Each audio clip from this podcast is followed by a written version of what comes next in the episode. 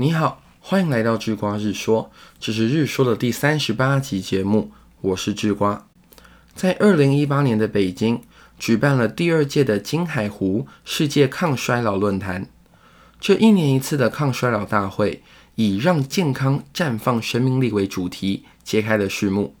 其中，贡肯教授，也就是德国预防与抗衰老协会的主席，他的演讲啊，特别的有趣。智瓜在下方。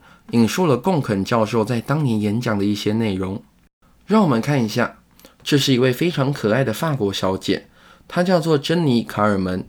直到现在为止啊，她是世界上最长寿的人，一百二十一岁。实际上，她活了一百二十二岁。那她是怎么做到的呢？坦白的说啊，她的生活方式不是非常健康，她吸烟、喝酒，而且超重。记者采访他的生活后发现啊，他天天都会喝一杯酒。那酒这种东西到底是敌还是友呢？对卡尔门小姐来说啊，酒显然是她的朋友。讲完这一大段，贡肯教授亮出一张图表，揭示着说：我们可以看到，当喝下的酒精过多的时候，会增加人们生病的风险，例如种种并发症。但同时，我们也能观察到左边曲线的意义。假如只喝一点点酒，死亡的概率是会下降的。贡肯教授借由这个小故事说明了所谓的毒物兴奋反应，也就是有些毒物在高剂量的时候对生物体有害，但在低剂量的时候反而对生物体有益。这个现象啊，是在1888年由德国药学家舒兹发表的。舒兹在观察酵母菌的生长试验中。发现低剂量的毒物啊，反而会促进生长。一开始啊，他以为是实验的步骤或细节出错了，所以反复的调整各项参数重新实验，但最后得到的结果却都是一样的。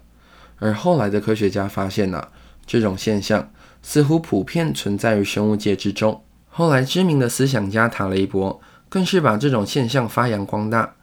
塔雷伯认为，这种现象的适用范围并不局限在生物界，而是适用于三元组分类中的其中一元的所有物体。而“毒物兴奋反应”这个词啊，因为定义的范围改变了，所以被塔雷伯赋予了新的名字——反脆弱。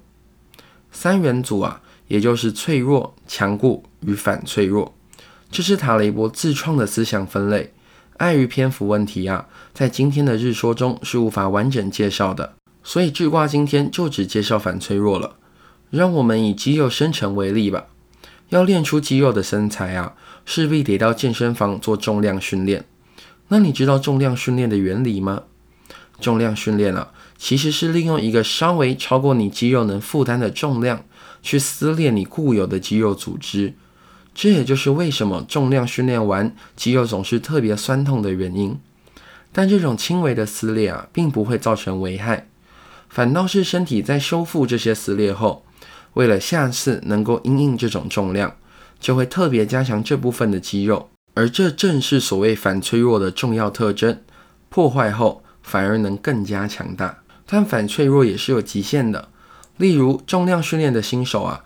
如果越级了，用太重的重量进行训练，往往会造成不可逆的反应。你发现了吗？重量训练跟前面提到的毒物是不是很像呢？在低剂量的毒物或破坏时，会让物体更加坚韧；但高剂量的毒物或破坏啊，就会造成危害。所以啊，德国哲学家尼采说的可真的是精辟有理啊！就让智瓜以这句名言总结今天的内容吧。那些杀不死我的，必定会使我更加强大。